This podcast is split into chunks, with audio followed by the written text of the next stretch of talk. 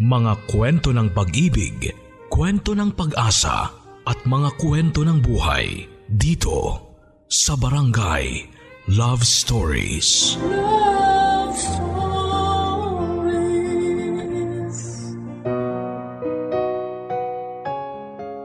Kapag nagbigay ka ng pagmamahal sa isang tao, dapat ay palagi kang nagtitira ng para sa sarili mo. Dahil kung gagawin mo siyang mundo pati respeto para sa sarili mo ay hindi mo na magagawa pa. Ikaw, handa ka bang mahalin pa rin ang taong wala na? Ni katiting na pagmamahal para sa iyo. Minsan sa sobrang pagmamahal natin sa isang tao ay nakakalimutan na natin ang ating sarili. Lalo na kapag nalulunod tayo sa saya at pagmamahal na nararamdaman natin para sa kanya. Ang liham na ating babasahin ngayon ay pinadala ng ating ah, kabarangay na si Carl. Isang lalaki na ng ibang bansa at nagtrabaho sa barko para mabigyan ng magandang buhay ang kanyang pamilya. Tiniis ang lahat ng hirap at lungkot na mapalayo sa kanyang mag-ina. Nangarap siya na balang araw ay hindi na niya kailangan pang magibang bansa at magtrabaho sa malayo. Nadarating ang araw na magsasama-sama silang buong pamilya na maghinhawa na ang kanilang buhay. Pero paano kung sa pagbabalik niya ay nalaman niya na ang babaeng pinangakuan niya ng habang buhay ay may mahal ng iba? Dapat pa ba niyang ipaglaban ang pangako na binitawan nila sa loob ng simbahan o dapat na siyang bumitaw kahit parang hindi na niya kakayanin pa ang mabuhay ng hindi ito kasama? Gusto mo na bang malaman kung ano ang landas na pinili ni Carl? Handa ka na bang mainis at maiyak sa kwento ng buhay niya? Minsan ba ay nagmahal ka na rin ng taong hindi ka, hindi ka na mahal? Ipinaglaban mo na rin ba ang pagmamahal mo kahit isinusuka ka na niya paalis ng buhay niya? O binitawan mo na lang siya at pinalaya mo na lang ang iyong sarili? Si Carl kaya, naging masaya kaya siya sa desisyon na pinili niya para sa kanyang sarili? Malalaman natin ang landas na pinili niya dito sa mga kwento ng pag-ibig, buhay at pag-asa sa nangungunang Barangay Love Stories. Dear Papa Dudut, Una sa lahat ay gusto ko munang magpasalamat kung sakali man na mapili ninyong i-air ang sulat ko na ito. Dahil matagal ko na rin talagang gustong mag-share ng aking kwento Papa Dudut. Matagal niyo na po akong avid listener. Kaya nga kahit na wala ako sa Pilipinas ngayon ay palagi pa rin akong nakikinig sa inyong programa sa Barangay Love Story sa YouTube. Ngayon lang din talaga ako naglakas ng loob na magpadala ng mensahe sa inyong Facebook page para magbahagi ng aking kwento. Ang kwento ng buhay ko na medyo madrama pero maraming aral na may iwan sa mga kabarangay natin na nakikinig ngayon. Papadudot tawagin nyo na lang po ako sa pangalang Carl. 31 years old, taga San Fernando, La Union. At nagtatrabaho bilang seaman. Lumaki ako sa isang pamilya na hindi masyadong nakagagaan sa buhay. Maswerte na yung makakain kami ng tatlong beses sa isang araw noon. Kaya naman ang mapangasawa ko ang matagal ko ng kasintahan na si Ali, nangako ako na hindi ko hahayaan na maranasan na magiging pamilya ko ang naranasan ko noon. Mag-iisang taon na kaming kasal ni Ali nang sa wakas ay magdalang tao na siya. At doon ko nga naisipan na magtrabaho na sa ibang bansa bilang seaman. Sakto kasi na may dati akong kaklase na handang tumulong sa akin na mapabilis ang proseso ng pagalis ko at pagsakay ng barko sa Sweden kung saan siya nagtatrabaho. Kaya lang papadudot. Hindi masyadong sang-ayon si Ali sa gusto kong mangyari. Ang sabi niya pwede naman daw ko magtrabaho na lamang sa Pilipinas para hindi kami magkalayo na mag-asawa. Pero gusto ko kasi talaga na mapabuti ang buhay namin. Lalo na nang mag-ina ko. Kaya inasikaso ko pa rin ang lahat ng requirement na para sa pag-a-abroad ko.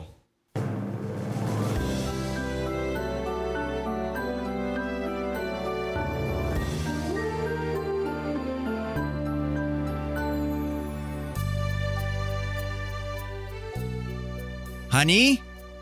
Honey, nasan ka? Nandito ako sa kusina. Nandiyan ka lang pala, honey. May papakita ako sa'yo.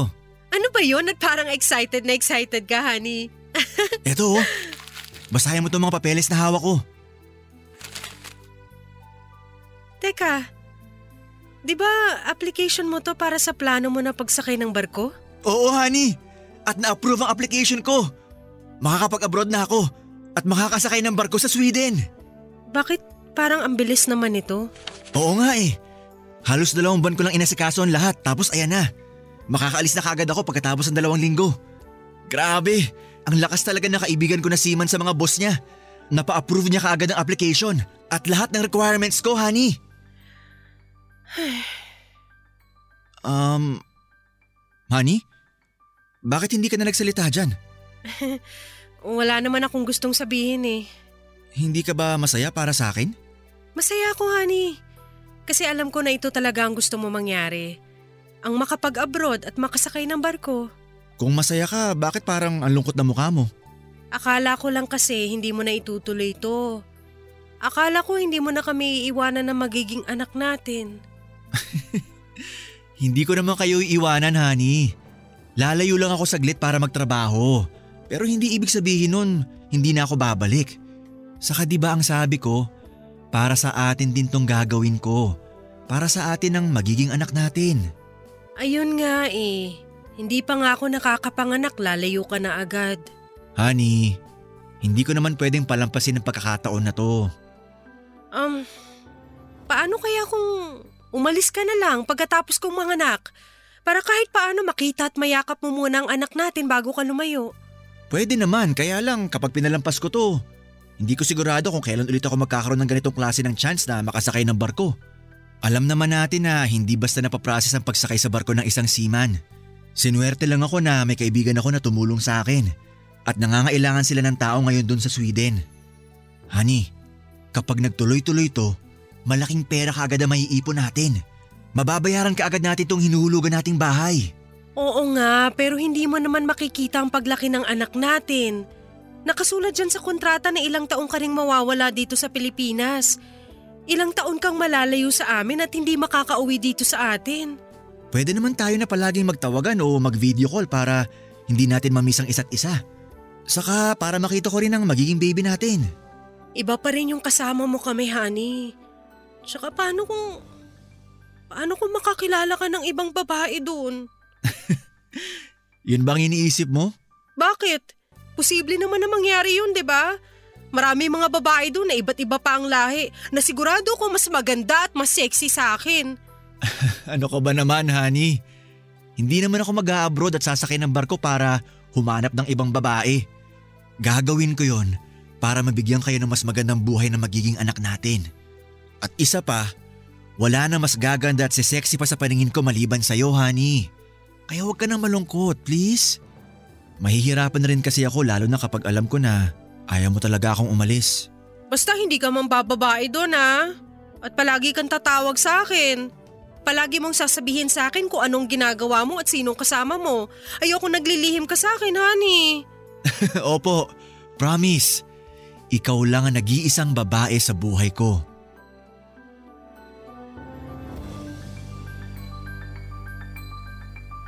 Papadudot mabilis nga ang naging proseso ng lahat sa pag-alis ko.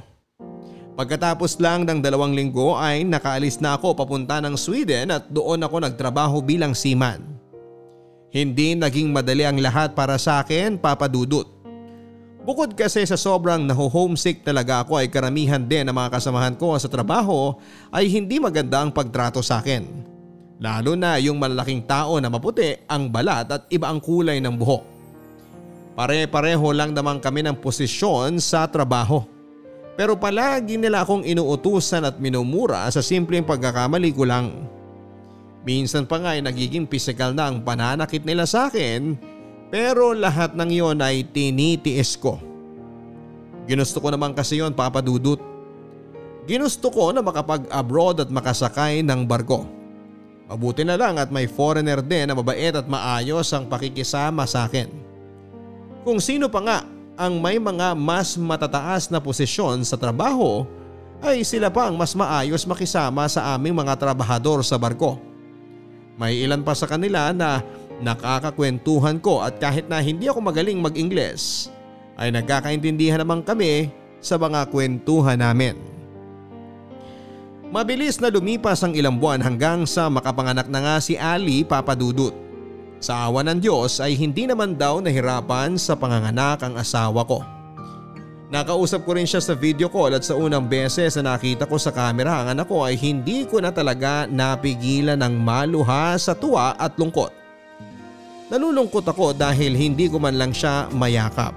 Pero natutuwa ako at sa wakas ay may supling na kami ng asawa ko.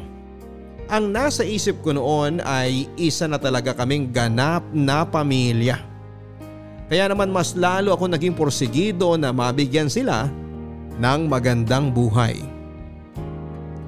Hindi ko na nga namalayan na magdadalawang taon na pala ako na nalalayo sa pamilya ko.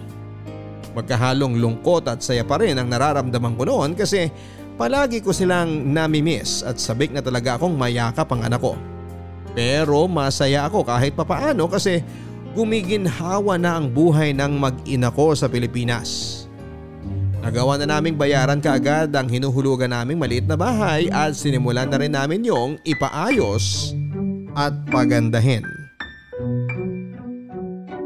Honey, bakit ngayon mo lang nasagot ang video call ko?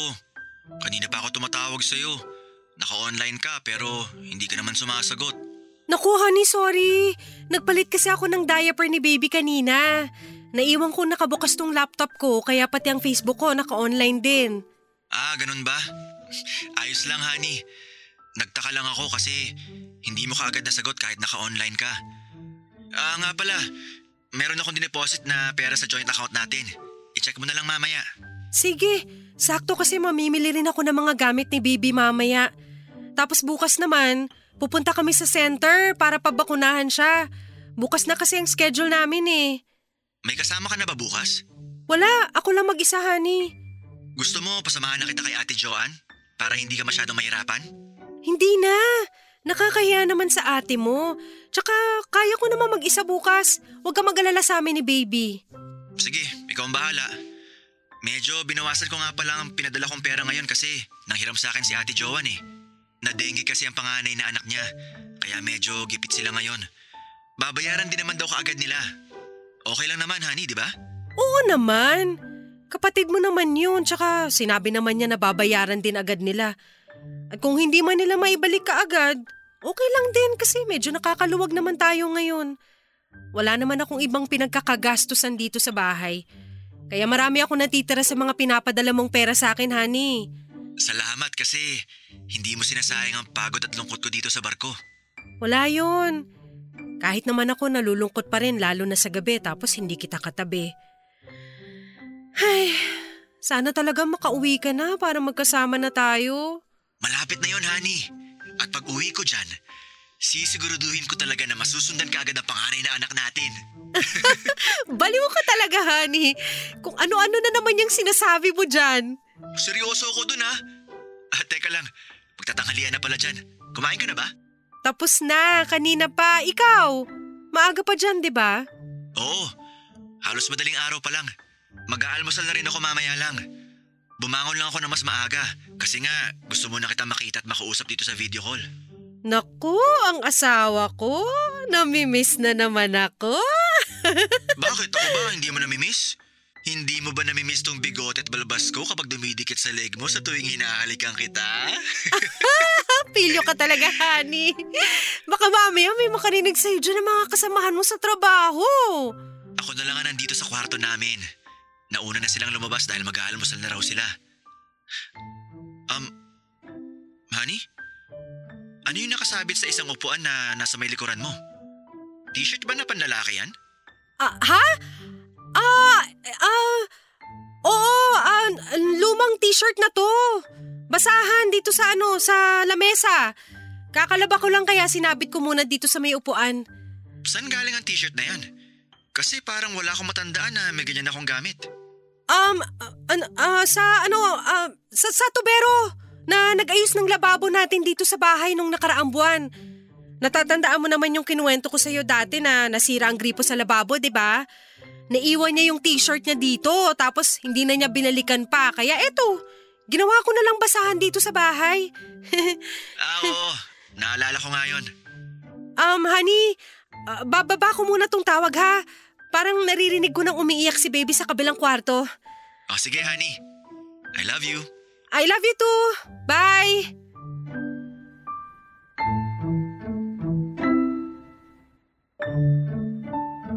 Papadudot mahirap talaga ang internet connection namin sa barko. May wifi kami doon na ginagamit ko para makatawag kay Ali pero minsan ay wala ding signal o internet lalo na kapag nasa gitna na kami ng dagat. May mga panahon noon na ilang araw kaming walang internet connection kaya ilang araw ko rin na hindi natatawagan ng asawa ko. Kaya naman gusto ko talaga na sulitin ang bawat pag-uusap namin ni Ali sa video call. Pero nang halos dalawang taon na ako sa barko papadudot, madalas nang hindi nasasagot ni Ali ang mga tawag ko. Kapag naman sinasagot niya ay saglit lang kaming nakakapag-usap, marami siyang dahilan na ibinibigay sa akin noon at palagi niyang sinasabi na busy siya kay baby. Siyempre ayoko naman na maging demanding sa misis ko. Kaya naman iniintindi ko na lang ang lahat ng dahilan niya. Proud din ako sa sarili ko papadudot dahil ng mga panahon na yon. Ni isang beses ay hindi ko nagawang magluko sa asawa ko. Totoo pala yung sinasabi ng iba na ang seaman daw ay lapitin ng tukso. Siyempre kasi malayo kami sa mga asawa namin at maraming mga babae ang lumalapit sa akin at nagpaparamdam ng pagkagusto nila sa akin. Pero hindi naman sa pagmamalaki papadudot pero malakas talaga ang dating ko sa mga babae. Lalo pa nga at maalaga ako sa pangangatawang ko. Kaya kahit mga ibang lahi ay sumusubok talaga na magpapansin sa akin. Pero ni isa sa kanila ay wala akong pinatulan. Ayoko kasi ng gulo sa pamilya. At gusto kong tuparin ang pangako ko kay Ali na siya lang ang nag-iisang babae na mamahalin ko sa panghabang buhay. Barangay Love Stories. Barangay Love Stories. Ang mga Kapuso shows mapapanood at mapapakinggan din abroad via GMA Pinoy TV, GMA Live TV at GMA News TV channels. Para mag-subscribe, visit www.gmapinoytv.com. Follow us also at GMA Pinoy TV on Facebook, Twitter, Instagram, YouTube, Viber, and TikTok for the latest updates on Kapuso programs, artists, events, promos, and more. Salamat Kapuso! Barangay Love Stories. Barangay Love Stories.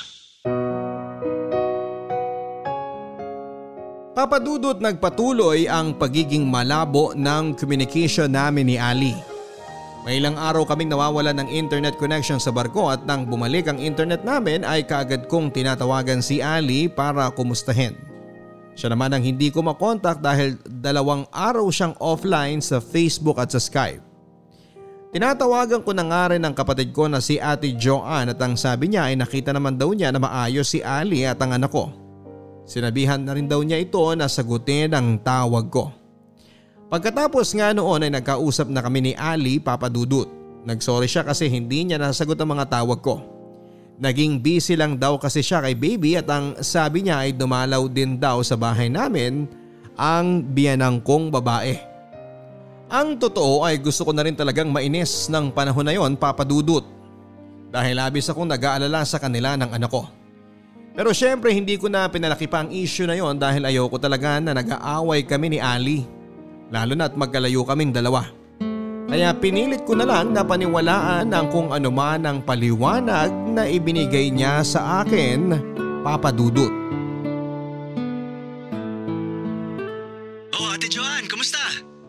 Oh, ayos naman, Carl. Eh ikaw, kumusta ka dyan sa barko? Okay din naman ako dito. Paminsan-minsan lang talaga mahirap ang signal at internet connection. Buti nga nakontak mo ako ngayon eh. Kumusta na pala ang anak mo? Maayos na siya ngayon. Uy, salamat sa pinadala mo ulit na pera para sa kanya ha. Wala yun ate.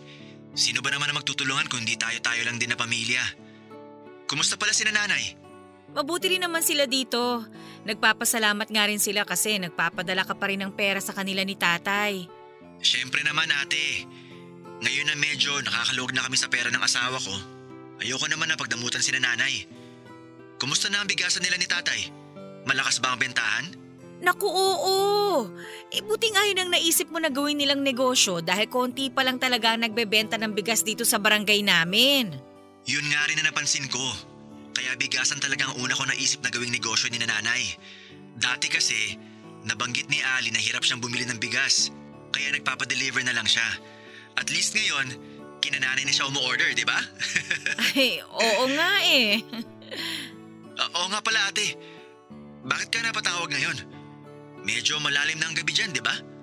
Ah, oo. Ang totoo niyan, Carl. May gusto sana akong sabihin sa'yo. Tungkol saan? Hulaan ko. Tungkol na naman yan sa lasinggero mong asawa, no? Hindi pa rin ba siya nagbabago? Naku ate, lumalaki na mga anak nyo. Dapat matuto na siyang ayusin ang sarili niya at buhay nyo. Hindi tungkol sa asawa kong sasabihin ko, Carl. Tungkol sa asawa mo. Ha? Ano namang tungkol kay Ali ang gusto mong sabihin sa akin, Ate Joan? Eh, Carl, ano kasi... Naku, paano ko ba sasabihin sa iyo ito? Ano ba kasi yun, ate? Carl, hindi ba pinapaayos ninyo yung bahay ninyo? Nagpalagay pa nga kayo ng tile sa sala at kusina ng bahay nyo nung nakaraan lang, di ba? Oo. Anong meron dun? Eh ano kasi... ah, eh, naku eh, hindi ko talaga alam kung paano ko sasabihin sa iyo ito. Diretsuhin mo na nga lang kung ano man yung sasabihin mo. Eh sige na nga, pero wag kang masyado mabibigla ha. Carl, kasi ang totoo, ano eh, may kumakalat na chismis dito sa lugar namin eh. Chismis naman tungkol saan? Saka anong kinalaman ng asawa ko sa chismis na yan? Eh ni hindi nga mahilig yung lumabas ng bahay at wala rin siya masyadong kakilala na kapitbahay. Ayun na nga, Carl. Ang chismis kasi na kumakalat dito eh, tungkol sa asawa mo. Ang sabi nila, eh, may kabit daw ang asawa mo. Ate, ano ba namang klaseng chismis yan? Saka bakit ka naniniwala dyan? Sa kabilang barangay pa nakatira ang asawa ko. Bakit naman hanggang dyan sa inyo eh? Siya pang naisipan niyong pagchismisan. Hindi rin naman ako mahilig sa chismis, Carl. Alam mo naman yun, di ba? Eh, pero kasi nga, di ba marami akong suki ng gulay sa may barangay ninyo. At kapag nga nagdi-deliver ako ng gulay doon malapit sa inyo, napapansin ko rin na may isang lalaki na palaging pumapasok sa loob ng bahay ninyo. Minsan nga, dinalaw ko yung anak nyo at may dala akong diaper. Nakita ko doon yung lalaki at pinakilala siya sa akin ni Ali ng araw na yon. Sinabi niya na yung lalaki daw ang nag-aayos ng tile sa kusina at sala ng bahay ninyo. Oh, yun naman pala eh. Bakit niyo binibigyan ka agad ng mali siya? Eh kasi nga Carl, dalawang buwan na ang nakakalipas mula nung matapos na ayusin yung sahig ng bahay ninyo. Eh na minsang pasyalan namin ni nanay ang anak ninyo, nakita ko na maayos na talaga ang lahat sa bahay nyo. Eh ba't parang hanggang ngayon eh, nakikita ko pa rin dun yung lalaki na pinakilala sa akin ng asawa mo. Parang ang, parang ang doon na siya nakatira sa bahay ninyo eh. Alam mo ate, masyado lang madumi ang mga isip niyo. Kaya pati asawa ko, dinadamay niyo sa mga chismis na yan na wala namang kwenta. Sige na ate, may gagawin pa ako dito. Bye.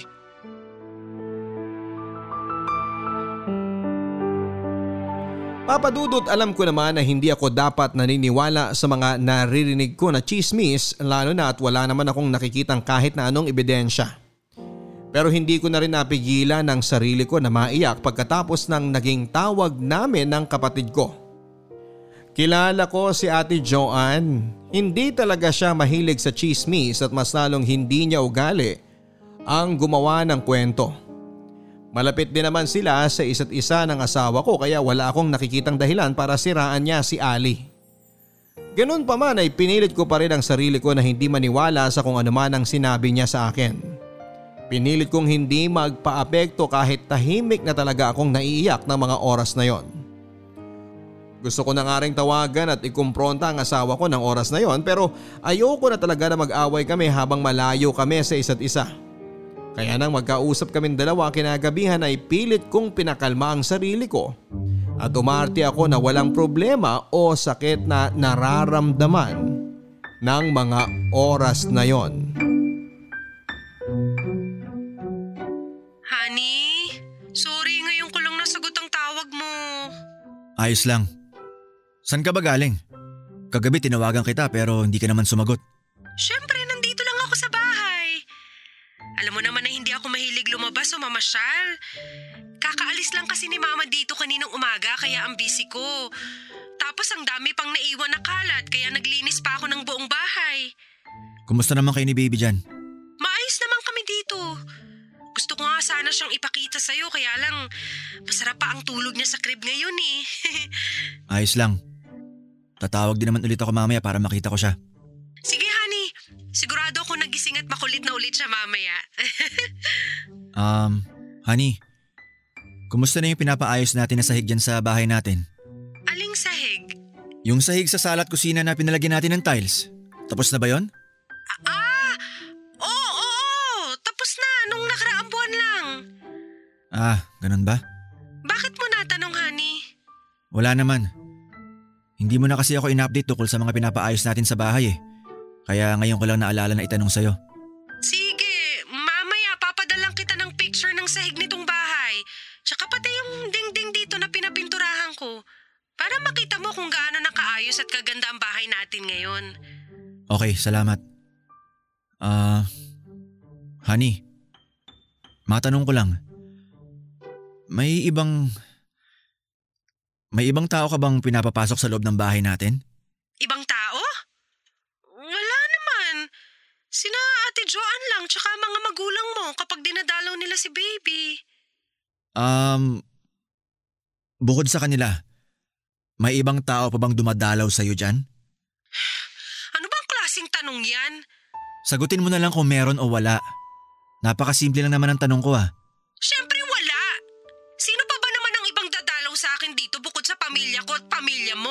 Wala kang ibang lalaki na pinapapunta dyan sa bahay natin?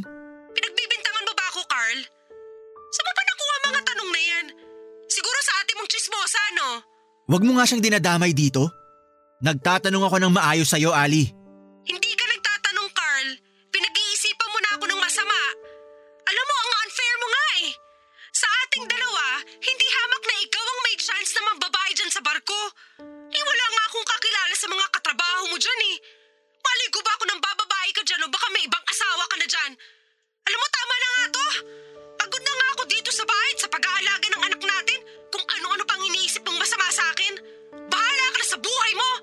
Ali, sandali. Huwag mo ibaba yung tawag. Nagtatanong lang naman talaga. Binabaan niya na ako. Ay. Tawagan ko na lang ulit siya mamaya.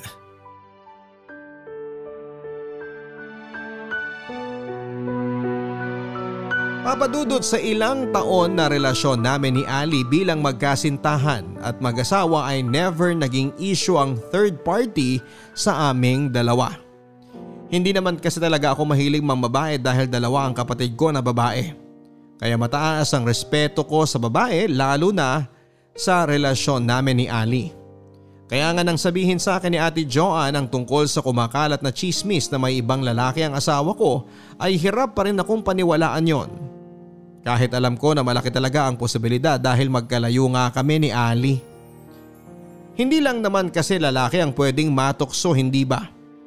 May pangangailangan ng isang babae at alam ko na sa sitwasyon namin yon ni Ali, hindi ko maibibigay yon sa kanya dahil magkalayo kaming dalawa.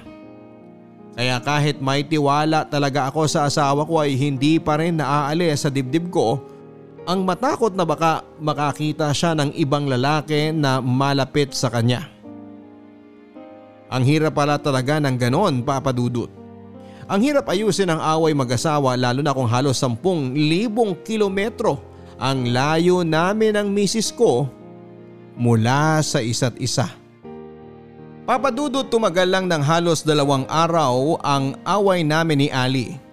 Dahil nga pilit kong hindi pinaniniwalaan ang sinabi ni Ate Joanne tungkol sa asawa ko. Ako na rin kaagad ang nanuyo kay Ali. Nagpasuyo ako sa isang kaibigan ko na nasa Pilipinas. Nagpadala ako ng pera sa kanya at sinabi ko na padalhan niya ng cake at bulaklak si Ali na may note na kasama. Kung saan ay humihingi ako ng sorry sa kanya. Nang ma-deliver yon kay Ali ay hindi ko rin kaagad siya tinawagan. Nagpalipas muna ako ng ilang oras bago ko siya tinawagan na kaagad naman niyang sinagot papadudot. Muli akong humingi ng tawad sa kanya ng mga oras na yon. Sinabi ko na hindi naman talaga ako naniniwala sa kung ano man ang mga chismis na mga naririnig ko. Pinatawad din naman ako kaagad ni Ali at nagkaayos na rin kaming dalawa. Papadudot pagkatapos ng halos tatlong taon na pagtatrabaho ko ay nabigyan na rin ako ng pagkakataon na makapagbakasyon sa Pilipinas. Dalawang buwan ang ibinigay sa akin na pwede ko pang i-extend ng hanggang tatlong buwan. Sobrang saya ko talaga noon at excited na akong umuwi. Pero hindi ko sinabi kay Ali ang pag-uwi ko dahil gusto ko sana siyang sorpresahin. Kaya umuwi ako ng Pilipinas nang hindi alam ng asawa ko. Dumiretso ako ng bahay namin at naabutan ko na walang tao doon. Medyo makalat at may ilang gamit din na panlalaki. Hindi ko na masyado pang pinansin ang ilan sa mga nakakalat na gamit dahil naramdaman ko na may nagbukas ng pintuan ng bahay. At sigurado ako noon na si Ali na yon kaya inihanda ko ng sarili ko para sorpresahin siya.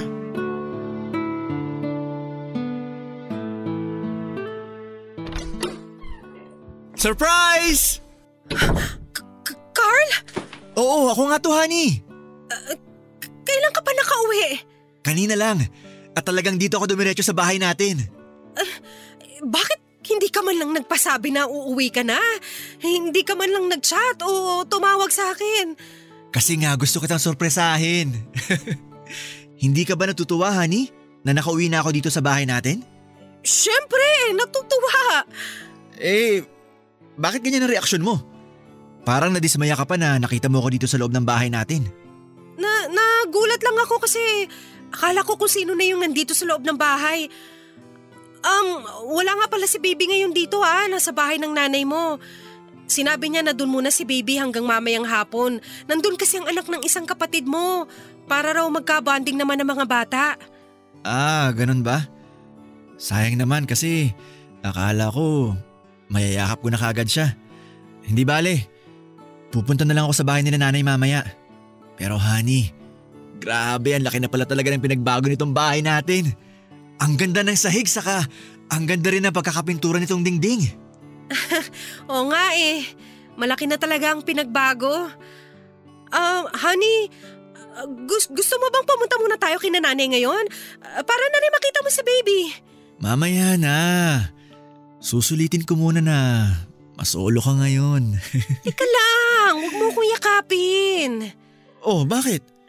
Hindi mo na-miss sa mga yakap ko? Hindi naman sa ganun, kaya lang ang init kasi dito sa loob ng bahay. Nanlalagkit na ako sa pawis tapos yayakapin mo pa ako. Mabuti pa, ayusin ko na lang muna tong mga nakakalat na gamit. O- Oo nga pala. Kanino yung mga short at t-shirt na panlalaki dito? Kasama ba ng mama mo yung kuya mo nung dumalaw sila dito sa bahay? Oo, naiwan lang ni kuya tong ilang gamit niya. Ah, okay. Nagtataka lang ako kasi nakakalat pa hanggang ngayon. Saka nasa na mga wedding picture natin na naka-frame? Sabi ko 'di ba, dapat nakasabit yun dito sa dingding. Babe, ito na pala yung pinabili mo sa akin na gulay. Pwede na siguro to para sa... Oh, sino ka? Baka ako ang dapat na magtanong sa'yo. Sino ka na basta na lang pumapasok dito sa bahay namin ng asawa ko? Teka Ali, ikaw ba tinatawag na babe ng gago na to? K- Carl, magpapaliwanag ako. Bakit magpapaliwanag ka pa? Mas okay nga kung ipakilala mo na lang sa akin kung sino ang tarantado na to na basta na lang pumapasok sa loob ng pamamahay natin. Pare, ayoko ng gulo. Kung gusto mo, pwede naman ako umalis para makapag-usap kayo ni Ali. Tumahimik ang gago ka dahil hindi ka ang kinakausap ko! Ano ba, Carl? Huwag mo saktan si Andre! Pare, pare tama na. Hindi ako lalaban. Lumaban ka man o hindi! Babasagin ko pa rin yan pag bumukha mong gago ka! Papadudot halos sumabog na ang dibdib ko sa galit na nararamdaman ko noon.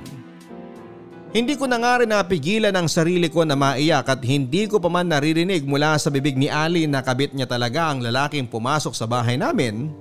Alam ko na na tama ang lahat ng hinala ko ng oras na yon.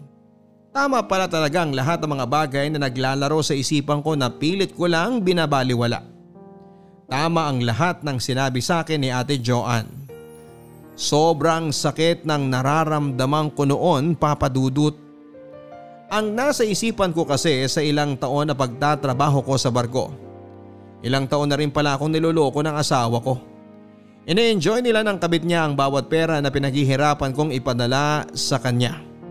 Kaya naman sa galit ko ay ilang beses kong malakas na nasuntok ang lalaki na tinatawag ni Ali sa pangalan na Andre. Dumudugo na ang labi at ilong nito nang hilahin ako ni Ali papalayo sa lalaking yon. Sinabihan niya ito na umalis na at mabilis naman itong lumabas ng bahay namin papadudot. Hoy! Bumalik ka dito, tarantado ka! Carl! Tama na nga! Tigilan mo na si Andre! Hayaan mo na siya makalis! Andre? Andre pala ang pangalan ng kabit mo? At ano nga ulit yung tawagan yung dalawa? Babe? Ano na, Ali? Bakit hindi ka na makapagsalita dyan? Bakit hindi mo sagutin ang mga tanong ko? Masyado mong madami? Nalilito ka na ba kung anong una mong sasagutin? O sige, simplihan na lang natin. At ito na lang ang sagutin mo. Kabit mo ba ang Andre na yon? Oo! Kapit ko siya! Lalaki ko siya! Boyfriend ko si Andre! Okay na ba, Carl? Ay. So totoo nga. May kabit ka nga talaga. Kailan pa? Kailan mo ba ako iniiputan sa ulo ko, Ali? Carl, I'm sorry! Hindi ko naman gustong saktan ka! Hindi ko ginusto ang lahat ng to! Alin sa mga nangyayari ngayon ang hindi mo ginusto? Ang umuwi ako ng biglaan dito sa Pilipinas? Ang mahuli ko kayo ng tarantado na yon? O ang lumandi ka at magkaroon ng kabit? Hindi ko lang basta kapit si Andre! Yung lalaki na sinasabi niyong kabit ko, mahal ko siya! At mas mahal ko siya kaysa sa'yo! Anong sabi mo? Malinaw mo namang narinig, di ba? Mahal ko si Andre, kaya makikipaghiwalay na ako sa'yo, Carl! Teka, Ali! Saan ka pupunta? Ipake ko na lahat ng gamit ko! An- anong ibig mo sabihin? Huwag kang magtanga-tangahan, Carl! Bahay mo naman to, di ba? Ikaw ang nagpaayos nito? Pera mo lang ang ginamit para mapaganda ang bahay na to kasi ikaw lang naman na nagtatrabaho sa ating dalawa. Kaya wala nang dahilan para magtagal pa ako dito sa pamamahay mo. Sa sandali lang. Pag-usapan naman muna natin to. Pag-usapan? Wala na tayong dapat pag-usapan. Meron pa, Ali! Yung tungkol sa ating dalawa, sa pamilya natin, sa baby natin! Saka na lang natin pag-usapan ng lahat tungkol dyan. Dahil gusto ko na talagang umalis dito sa bahay mo. Ali, please! Huwag mo naman gawin sa akin to! Mahal mo ba naman ako, di ba? Oo! Hindi naman mawawala basta yun eh. Pero alam ko sa sarili ko na mas mahal ko si Andre. Kung talagang mahal mo ko, magstay ka muna sa akin. Magstay ka muna dito sa bahay. Ayoko na nga, Carl! Kasi gusto ko nang sumama kay Andre. Gusto ko na magsama kaming dalawa. Ah, Ali, ah, ah, ayos lang sa akin kahit, kahit dito na lang kayo tumira ng ah, Andre na yon. Ayos lang sa akin kahit nandito sa bahay ko lalaki mo. Anong ibig mong sabihin? Seryoso ka ba sa mga sinasabi mo, Carl? Patitirahin mo kami dito ni Andre?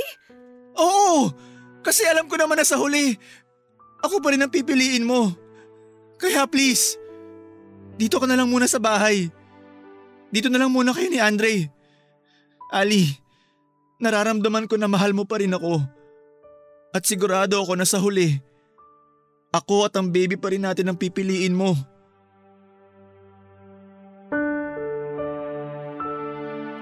Papadudot, alam ko na isang malaking katangahan talaga ang mga salitang binitawan ko kay Ali.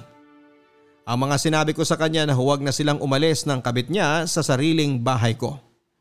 Pero wala na eh, ayoko talagang mawala sa akin ang asawa ko at ayokong lumaki ang anak namin na magkahiwalay ang kanyang mga magulang.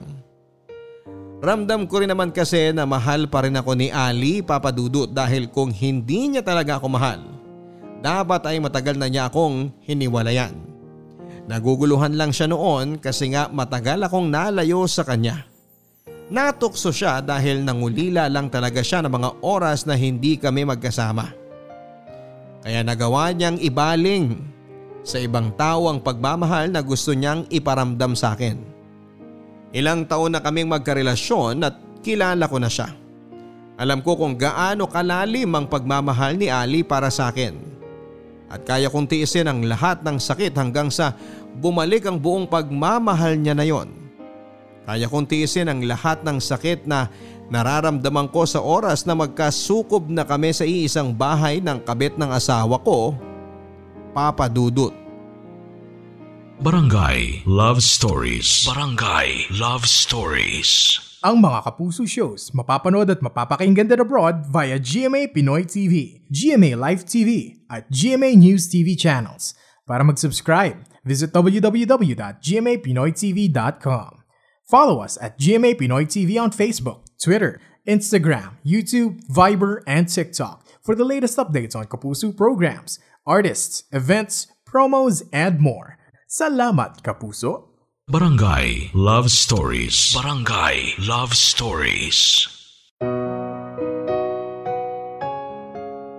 Papadudot sinabi sa akin ni Ali noon na bago ako umuwi mula sa ibang bansa ay sa bahay na pala talaga nakatira si Andre.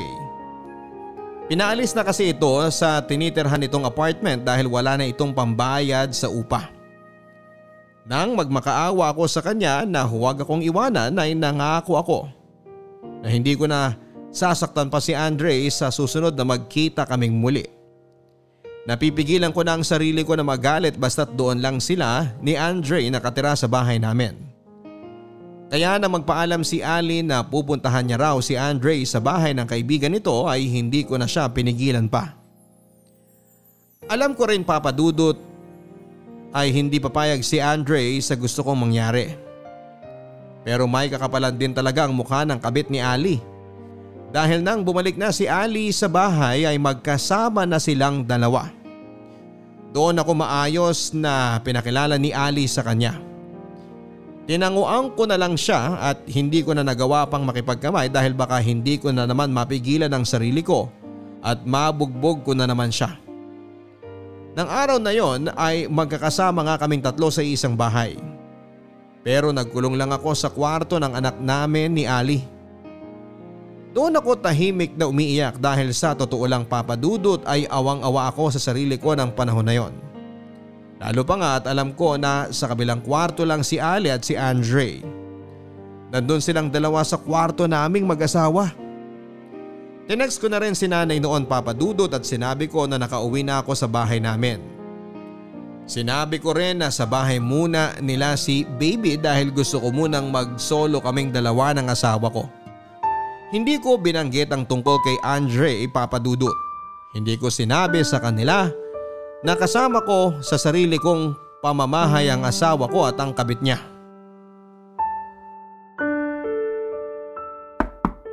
Carl! Carl! Buksan mo nga itong pinto!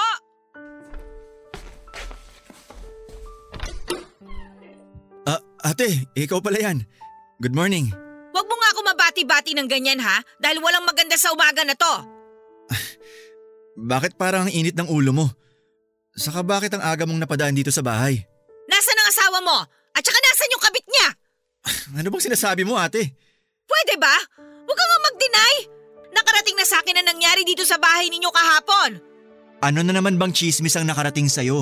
Ang sigawan ninyo ng asawa mo at ng kabit niya. Kung ano man ang kwentong nakarating sa'yo, hindi totoo yun. Hindi totoo na may lalaking duguan ng mukha na lumabas mula dito sa bahay ninyo? At nang bumalik yung asawa mo dito, kasama na niya ang lalaking yon? Bakit ba kasi naniniwala ka sa mga sinasabi ng ibang tao? Eh ikaw, bakit hindi mo kagad sinabi sa akin na nakauwi ka na pala ng Pilipinas kahapon pa? Kung hindi pa sinabi sa akin ni nanay kagabi, hindi ko yung malalaman. At may mga suki din ako sa lugar ninyo na tumawag sa akin at sinabi ang nangyari dito sa inyo. Muntik na nga raw nila kayong ipabarangay dahil sa ingay dito sa bahay ninyo. Ngayon sabihin mo sa akin, bakit ayaw mo malaman ko na nakauwi ka na? Dahil ano, um, gusto ko magkaroon muna kami ng quality time ng asawa ko. Quality time kasama ang asawa mo at kabit niya? Ganon ba yon, Carl? Ganon ba ang gusto mo mangyari kaya natitiis mong hindi puntahan ang anak mo kay nanay? Ate, pwede ba? Tumigil ka na nga dyan sa mga maduming iniisip mo. Ako pa talaga ang maduming mag-isip ngayon?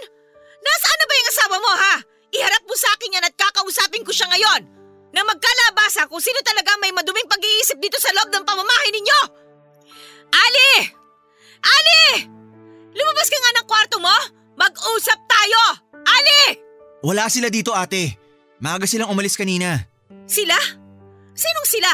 Sila ng kabit niya? Ay, ate, please. Ayoko muna ng away. Saka na lang tayo mag-usap. Huwag muna ngayon. Carl, ano bang ginagawa mo sa buhay mo?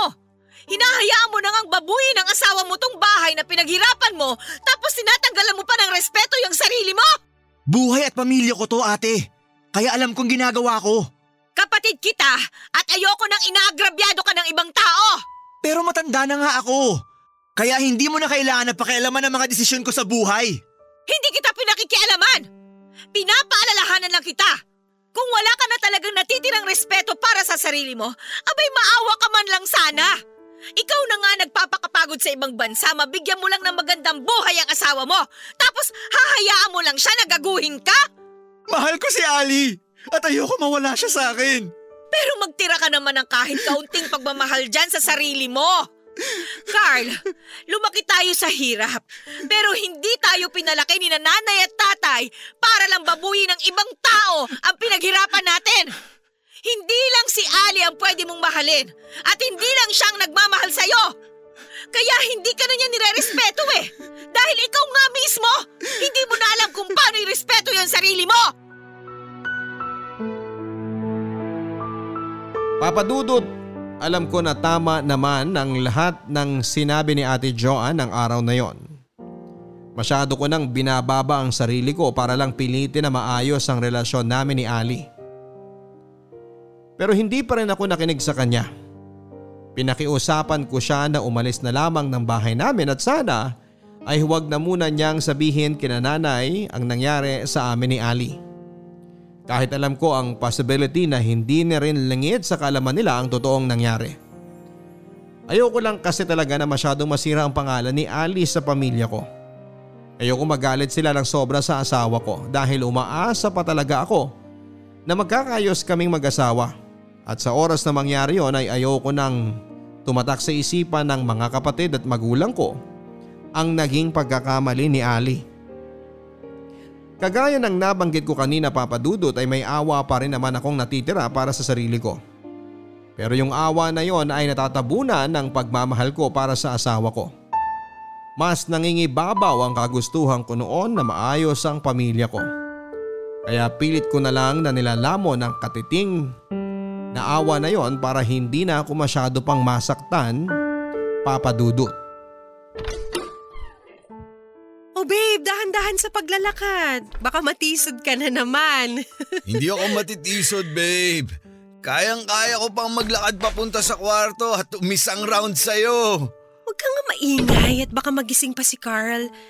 Kung bakit naman kasi uminom ka ng marami. Siyempre, mansa rin natin eh. Kaya dapat i-celebrate natin at magpakasarap tayong dalawa. Pakis nga ako. Mm. Teka, teka! Ano ba? Wag mo muna akong halikan. Pumasok muna tayo sa loob ng kwarto. Pwede ba? Ang iingay nyo na nga, ang bababoy nyo pa. Kung hindi kayo nahihiya sa akin, mahiya naman sana kayo sa mga kapitbahay na nakakarinig ng mga kababuyan nyo. Gising pa pala tong walang kwentang asawa mo eh. Andre, wag na nga muna maingay dyan. Anong sabi mo? Carl, sandali lang. Lasing lang si Andre kaya wag mo na siyang patulan. Papasok na lang kami sa loob ng kwarto. Ang sabi ko, wala kang kwentang lalaki. Andre, ano ba? Sabi nang wag ka na muna magsalita eh. Bakit? Totoo naman, di ba? Hindi ka mag enjoy sa akin pagdating sa kama kung may bubugat tong asawa mo. Eh tarantado naman pala talaga tong kabit mo eh! Carl, ano ba? Sabi na wag mo nang patulan si Andre dahil lasing lang siya. Ang bastos na bunganga niya eh! Pare, masyado bang masakit yung mga sinabi ko? Masyado ba talagang masakit ang katotohanan para sa'yo? Na inutil ka at walang kwentang lalaki sa paningin ng asawa mo? Gago! Hindi tayo magkumpare! Kaya huwag mo akong tawagin pare! Oh, sige, ano? Carl, tama na nga! Eh! Ano ba? Hindi ba nangako ka sa akin na hindi ka na manggugulo? Na hindi mo nasasaktan si Andre? Eh ano to? Nakakailang ka na eh! Wow, Ali! Talaga namang concerned na concerned ka dyan sa kabit mo, no? Kaya nagagawa mo akong isuka ng basta na lang. Ano ba talaga pinakain niya sa'yo para magkaganyan ka? Anong ginawa niya sa'yo na hindi ko ginawa? Anong binigay niya na hindi ko nagawang ibigay sa'yo? Ano? Sabihin mo! Wala! Basta bigla ko na lang naramdaman na mahal ko na siya. Ganun na lang yon? Basta mo na lang siya pipiliin kesa sa amin ng anak mo? Hindi naman talaga madali para sa akin to, Carl. Pero pare-pareho tayong mahihirapan kung pipilitin natin ang mga sarili natin na magkaayos. Dahil kahit kailan hindi na talaga ako babalik sa'yo. Eh bakit pa natin pinapatagal ang usapan na to? Sige! Tapusin na lang natin ang lahat ngayon! Teka, teka! Uy! Ano ba? Kami tinutulak! Teka! Bakit mo ako tinutulak palabas ng bahay? Dahil pinapalayas ko na kayo sa bahay ko! At wala kayong gamit na kukunin dito sa loob ng pamamahay ko! Dahil lahat na nandito, pinaghirapan ko! Ang yabang mo naman pala talaga eh! Andre! Tama na! Lumalabas na ng bahay yung mga kapitbahay natin. Pinagtitinginan na nila tayo. Mabuti pa kung, kung umalis na lang tayo dito. Tama ka! Tara! Mabuti pa nga, Ali! At ito ang tandaan mo! Hinding hindi ka na makakabalik sa bahay na to at sa buhay ko! Dahil mula ngayon, kinakalimutan ko na minahal kita! Umalis na kayo! Bago pa ako tumawag ng pulis! Dahil sinasabi ko sa'yo, Ali, mapapatay ko talaga yung kapit mo!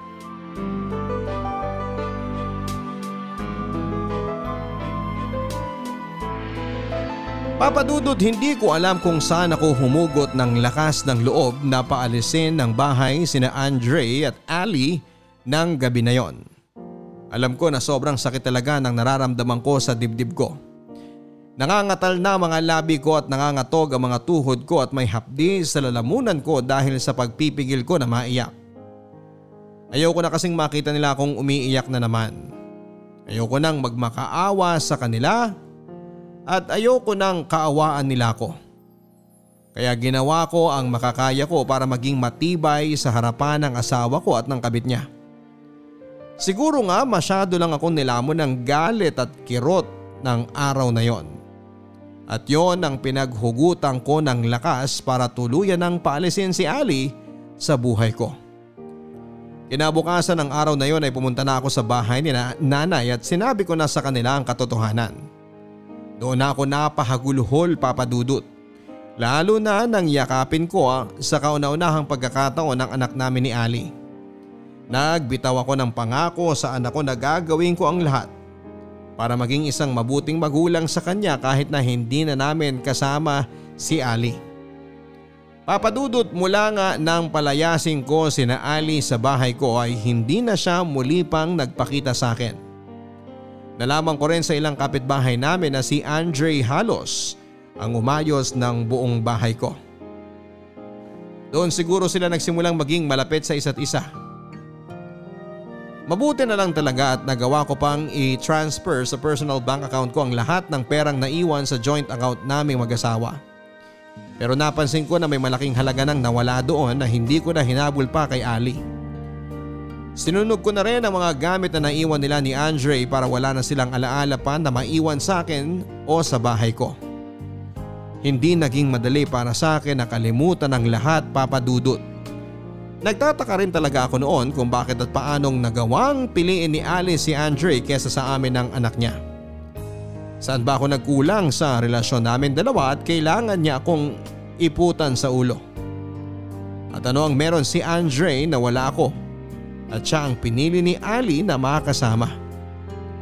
Kinalimutan niya ang halos lahat sa relasyon naming dalawa.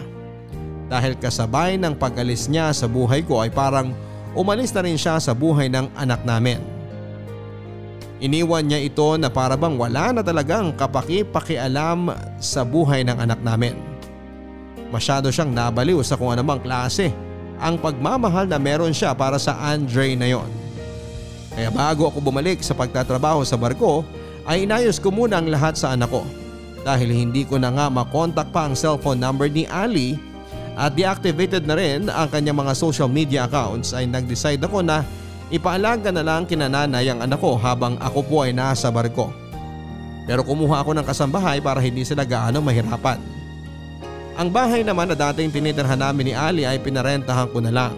Hindi yon gaanong malayo kina Ate Joan kaya sa kanya ko na lang inihabili ng bahay at kung sino ang interesado na magrenta doon. Ayaw ko na rin kasing tumira doon dahil sa mapapait na alaala na nasa bahay na yon. Kaya mas okay kung pagkakitaan ko na lang ang pangarap ko noon na bahay para sa amin ni Ali. Ngayon papadudot ay nandito na ulit ako sa barko at ilang taon nang nagtatrabaho.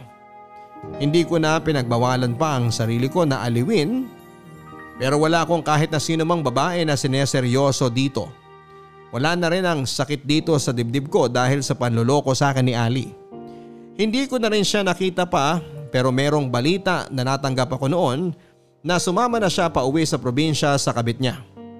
Sa totoo lang natatawa na nga lang din ako sa tuwing babalikan ko ang pagpapakatanga na ginawa ko para sa kanya papadudot.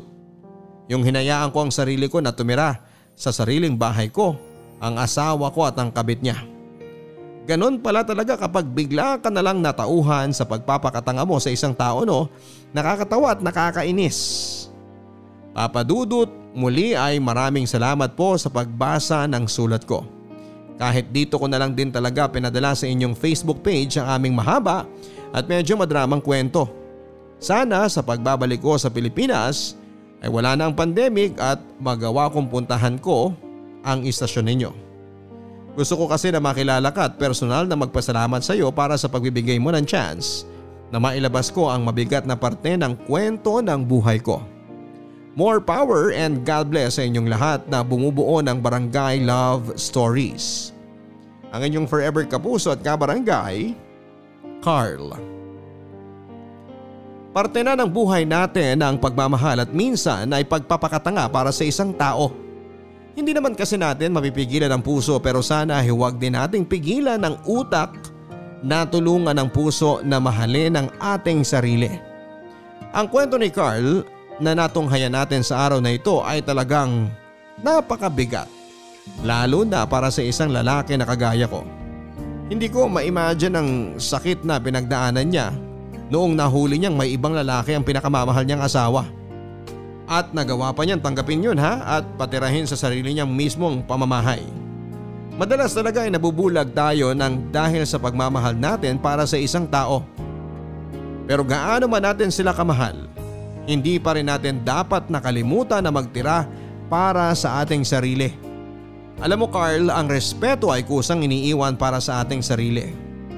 At sa oras na mawalan tayo nito para sa ating sarili ay mawawalan na rin ng dahilan ang ibang tao na irespeto tayo.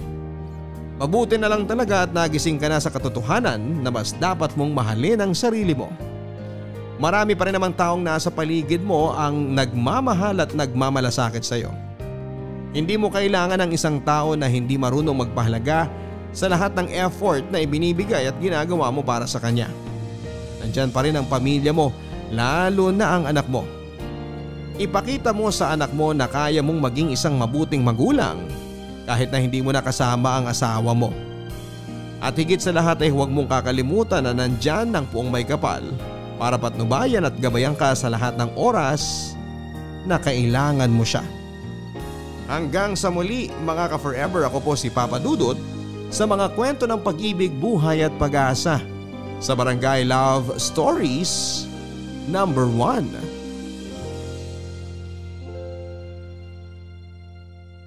Mga kwento ng pag-ibig, kwento ng pag-asa at mga kwento ng buhay dito sa Barangay Love Stories. Love